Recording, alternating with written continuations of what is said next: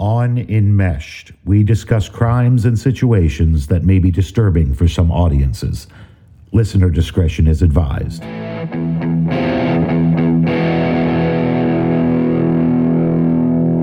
Welcome to Enmeshed, the show that reveals some of the most poisonous people come disguised as family.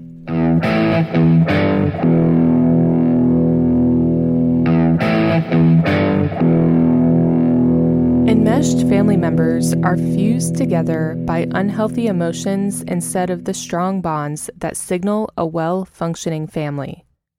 Boundaries are blurred and unhealthy relationship patterns are formed. Hello, and welcome to Enmeshed, the podcast that explores family relationships and crime. I'm Amanda. And I'm Pam.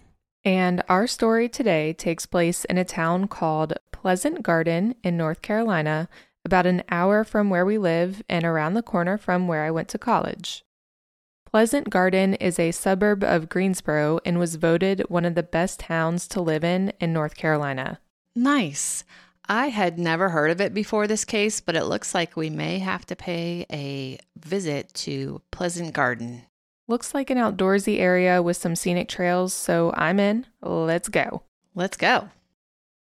So let's head back to the night of October 9th, 1995, when firefighters responded to a house fire at 2104 Brandon Station Court.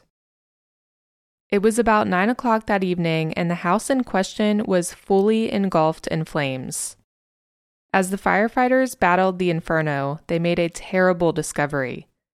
The body of 28 year old Patricia Kimble found with her arms raised above her head. Right away, investigators suspected foul play. Patricia's brother, Reuben Blakely, had swung by the house that evening to check in on his sister and immediately called 911 when he saw the house was on fire.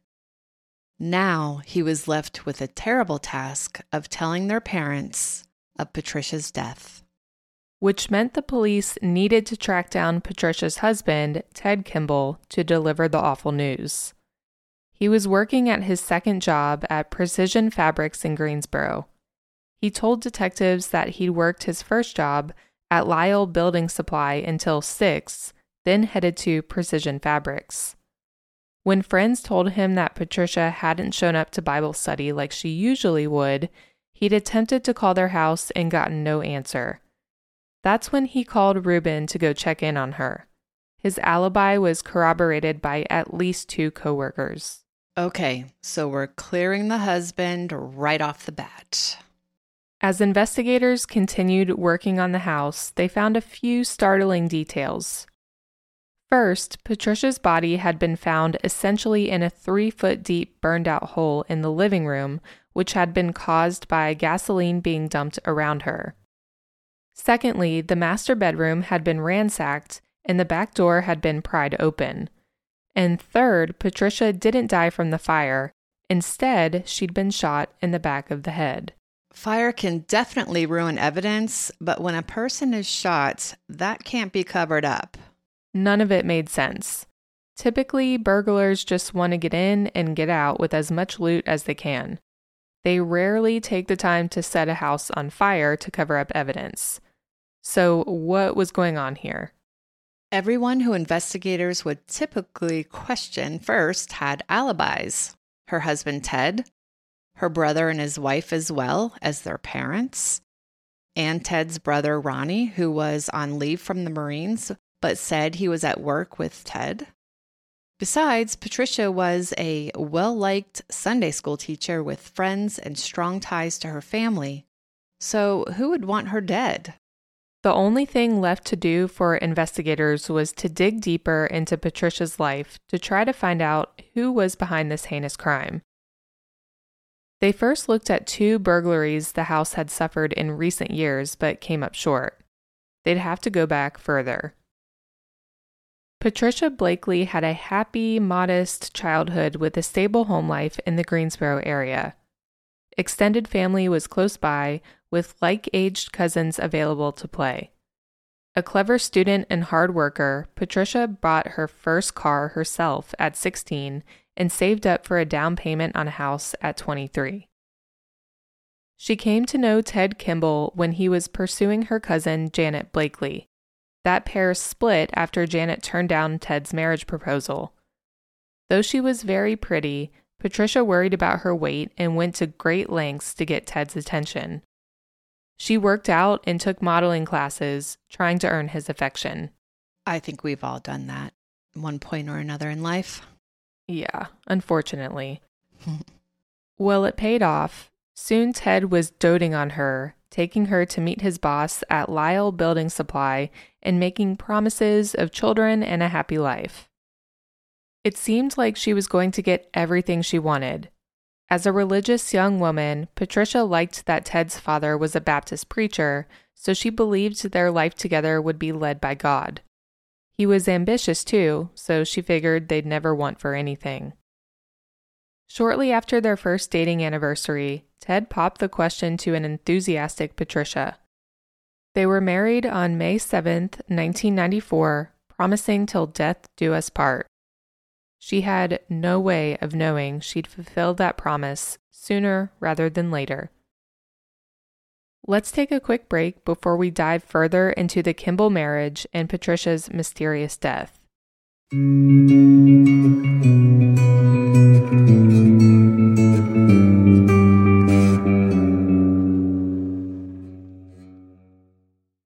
Are you planning an event with audio and visual needs but are not sure where to start? Waves Entertainment can help. Waves Entertainment is your premier full service management company with high quality custom solutions for any size event. Whether you are planning a large festival or concert, a corporate meeting or wedding, Waves Entertainment will power your event to excellence. Our team of industry professionals work closely with your vision to ensure your audience hears every word, sees every detail, and remembers the experience. Our goal is to ensure your event is customized to fit your needs and provide professional grade equipment to amplify your message. From live stage production and talent booking to vendor coordination, event staffing, and more, Waves Entertainment is your one stop shop for the perfect event. Visit our website, wavesentertainment.com, or give us a call at 704 662 2435. That's 704 662 2435. Waves Entertainment, powering your event to excellence.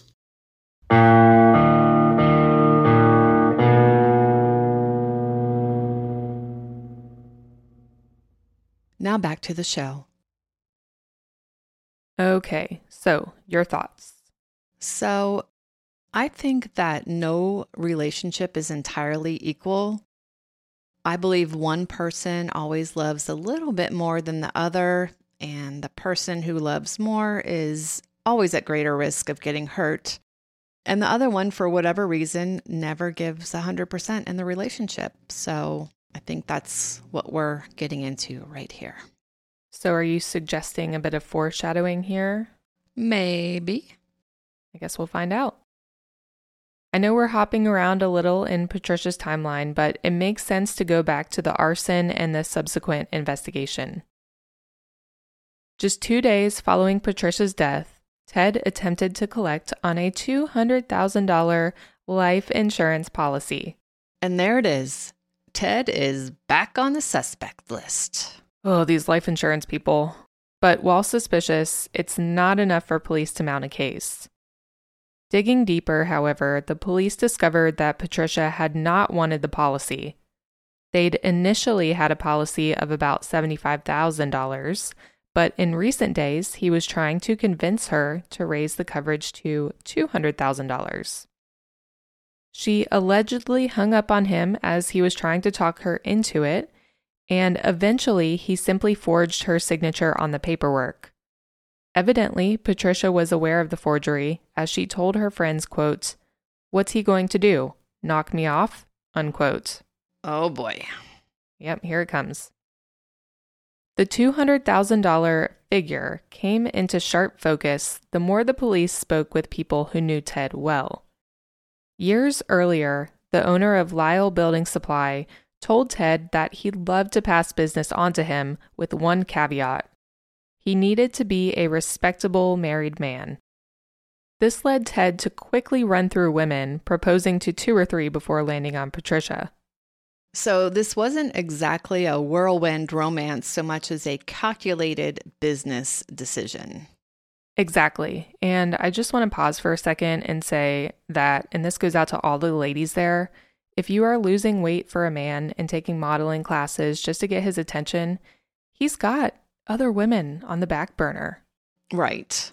So just keep that in mind. Right. Move on. Move on. Not worth it. And soon, owning the business for Ted was not enough. He wanted to own the land it sat on as well. The quote 180,000 to $200,000. Oh my god. Damn it, Ted. Mm. Jeez. So let's review for a moment. Ted, his brother Ronnie, and just about everyone else in their life had an alibi for the time of Patricia's death.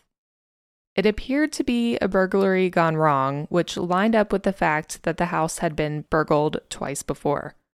In one instance, the criminal was never caught. There's the contentious life insurance policy that amounted to the same Ted wanted to advance his career, yes, but some things are just coincidences. So, what now? Thankfully, an anonymous tipster from Ted's church came forward to tell the police that just 10 days after Patricia's death, Ted was dating again.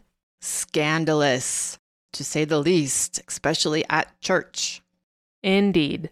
Not only that, but Ted had Patricia's body cremated against the Blakely family's wishes. And lastly, that life insurance policy. Patricia hadn't taken the required doctor's examination for it to go into effect. Ted was left furious to find out that $200,000 was not coming his way. While Ted's actions were suspicious and yes, scandalous, his alibi was airtight. It didn't matter that Patricia's coworkers and family had reported that Patricia was scared of Ted in those last few weeks of her life, and it didn't matter that he wasn't acting like a grieving husband. None of that would hold up in court. The only reasonable avenue for police to take was to look at an accomplice. Ronnie, his brother, didn't enjoy such a tight alibi. Hey, enmeshment. Here we go. Saddle up. Ronnie was a Marine stationed at Camp Lejeune. By all accounts, Ronnie looked up to his older brother and would do anything Ted asked of him. Growing up, Ted was clearly the favorite son, while Ronnie was considered a little slow. Several people also claimed that Ted was very controlling of Ronnie, calling the shots for his brother when it came to major decisions. But how far could that control extend? When questioned by the police, Ronnie exhibited odd behavior but stuck to his story. He was emotional, repeatedly asking at odd intervals who would do such a thing to Patricia. Ronnie told investigators he'd gone to his brother's around 7 o'clock on the morning of the murder to use Ted's car to transport building supplies. He then joined Ted at Lyle's around 1 p.m., sticking around for about two hours. He claimed that he returned the car to Ted's house and then drove straight to his own. But there was still a two hour gap until he arrived home. And the drive from Lyle's building supply to Ted's and then back to Ronnie's home should have only taken about 50 minutes. Police asked him to take a lie detector test, but he refused. Clearly, Ronnie was the weak link between the two brothers. Police just needed a little more to send the case over the edge into something prosecutable. And of course, lie detectors are not admissible in court and you don't have to take them. And that last shove came from an unlikely source. Remember, the Kimble family were religious with deep ties to the Baptist Church. In January of 1997, the Greensboro police received a call from Jerry Falwell Jr., the son of the famous Baptist preacher and televangelist Jerry Falwell, whose robust conservative activism continues to shape American politics today. The Falwells founded Liberty University in Lynchburg, Virginia, and Falwell Jr. served as an attorney for his father and the school. The senior Falwell told police that one of his students, Mitch Wheeler, was friends with Ronnie Ronnie and his wife, Kimberly, came to visit Mitch and his wife, Deborah, one evening. Shortly after arriving, Kimberly learned that the Greensboro police had once again contacted her parents to question them about Patricia's murder. Ronnie literally threw himself on the floor in a tantrum, sobbing and kicking his feet at the news. It took several minutes for the Wheelers and Kimberly to get him under control. Later that evening, Mitch pulled Ronnie aside in an attempt to console and counsel his friend. That's when Ronnie suddenly blurted out, quote, I did it, Mitch. I killed her. I killed Patricia. Unquote. Understandably stunned, Mitch asked him why he did it. Ronnie simply replied, quote, because my brother paid me to do it, unquote. Mitch tried to convince Ronnie to turn himself in, but Ronnie said he'd die before going against his brother. Hey, enmeshment, we meet again. Racked with guilt, Mitch went to Reverend Falwell with his revelation once Ronnie and Kimberly left the Wheeler residence. This was exactly what Greensboro police needed. And on April 1st, 1997, Ted Kimble was arrested in the death of Patricia Blakely Kimble. Ronnie Kimble was arrested simultaneously by military police at Camp Lejeune. Ronnie told Mitch that he'd parked his car in the driveway the day of the murder and then broke in the back door, hiding in the bathroom until Patricia came home. As she passed by his hiding spot, he sprang into action and shot her in the back of the head. He then poured gasoline around her body and lit it on fire to hide evidence he'd ever been there. When police arrested the brothers, they kept them totally separated in hopes they'd confess. But neither one did. They were tried separately as well, with Ronnie's defense claiming Ronnie had been describing a bad dream to Mitch rather than confessing to a crime. The jury didn't buy it, sentencing Ronnie to life in prison with no possibility of parole. Wow, good try. About a month before his own trial was set to start, Ted attempted to mount an escape. Prison staff found detailed maps of the courthouse in his cell, as well as a hit list of people that were set to testify against him. Ooh, gutsy. Wow. Good luck with that, Ted. Really? On January 28, 1999, Ted pleaded guilty to second degree murder, first degree arson, and conspiracy to commit first degree murder as part of a plea deal with prosecutors. He also entered an Alford plea in which he agreed to be treated as guilty without admitting to it to eight counts of solicitation to commit murder related to the witnesses he wanted killed. He was sentenced to 107 years in prison. As part of the plea agreement, Ted agreed to return Patricia's ashes to the Blakely family. When it came time to make good on the promise at his sentencing hearing, he told them he'd already scattered her ashes. At that same hearing, Patricia's parents told the judge they were worried that Ted would continue to attempt to escape prison and that they feared for their lives. He proved them right, unsuccessfully attempting to escape in 2003 and 2005. Wow, it's crazy.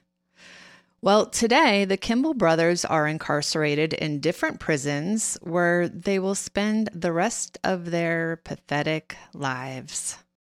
The Blakeleys and other relatives, plus friends, described Patricia Kimble having a sweet, vivacious personality to the judge, and how horrible it was that this 28 year old woman was killed by the person she loved most in her life her husband. Sad indeed. Yeah, he's a narcissist. For sure. I think we can all agree on that one. Yeah. Speaking of narcissists who kill only once or for the first time, um, I just watched Chris Watts' American Murder, The Family Next Door on Netflix. And I guess I'm behind because sometimes I just can't stand their face to be able to absorb it yet. But I finally watched it. Have you watched it? Yeah, and I want to write this down in history as the first time you've asked me if I watch something on Netflix, and I have watched it before you. Nice. I know. Okay. I feel very important right now. Well, I I didn't know that there's so much personal footage. I mean, she was just amazing with how she documented their life and their children and you know, what a great mom in person. Yeah, I had a hard time watching it because Chris is so emotionless and monotone. It just made me so angry. Right. And and sometimes there aren't, you know, any indications of as we've said it before, the quiet ones or the ones that don't show a lot of emotion. That doesn't mean that they're a murderer, but sometimes they just snap and I guess they think they'll get away with it because they are so hush hush. That's something I don't understand is how they how people always think they're going to get away with it and even relating to these life insurance cases that we seem to cover quite a bit because they're family related. Why do they always think they're going to get away with it? Especially now, it's 2023. Look how far we've come with technology and all the advancements that have been made. Cameras. Yeah. Well, I guess they just think that they're smarter than everyone. Well, that's they're not, and that's why we talk about them on this podcast.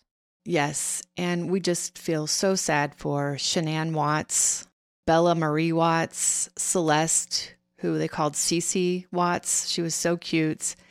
And of course, their unborn son, Nico Watts. Oh, that sucks. I hate when there are kids involved. I know. And just really a beautiful situation, family, house. She was working hard, and another case of you know, she's doing everything she can to make him totally in love with her, but you just can't force it. Right. So I guess he had a girlfriend who we saw, and, and this girlfriend did come forward. Kudos to them. But I just have a personal story of, and some people out there may have differing versions.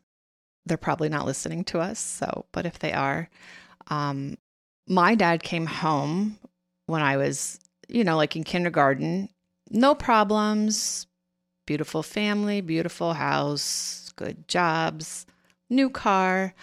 And he just said, I'm leaving. And while it devastated my mom and still does, oh my gosh, 50 some years later. And it was, you know, hard because my dad was a good dad and I loved him and all that. So there's no abuse, there's no like discipline or anything, just, you know, there's just abandonment. Um, and he went on to pretty quickly marry his, I don't know, eight year younger secretary and, and had a second family. And then unfortunately did get sick with cancer and he died at 42 and four kids were left. But you know what? We've had a good life. My mom and I have had a good life, and he didn't need to kill us in order to marry his hot young thing. Exactly. Right. Um, you know, if somebody says they don't want children, fine. If if you want to put them above your children, fine. Don't see your children. Maybe somebody else could come in and be a step parent. So these situations just make me thankful for you know, when you're feeling down on some days, still had a damn good life, even if I got daddy issues. Yep. True that. All right, meshers. Well, just remember please don't conform to the family norm and don't kill your family. Just don't do it. Just don't. And don't do it for the life insurance policy. Right. It's a known motive. We all know it's probably that.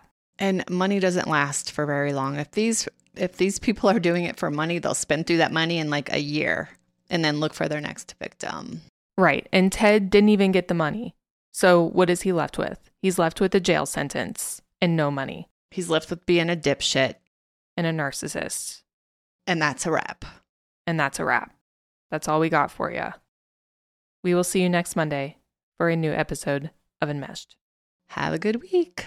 Bye. Bye.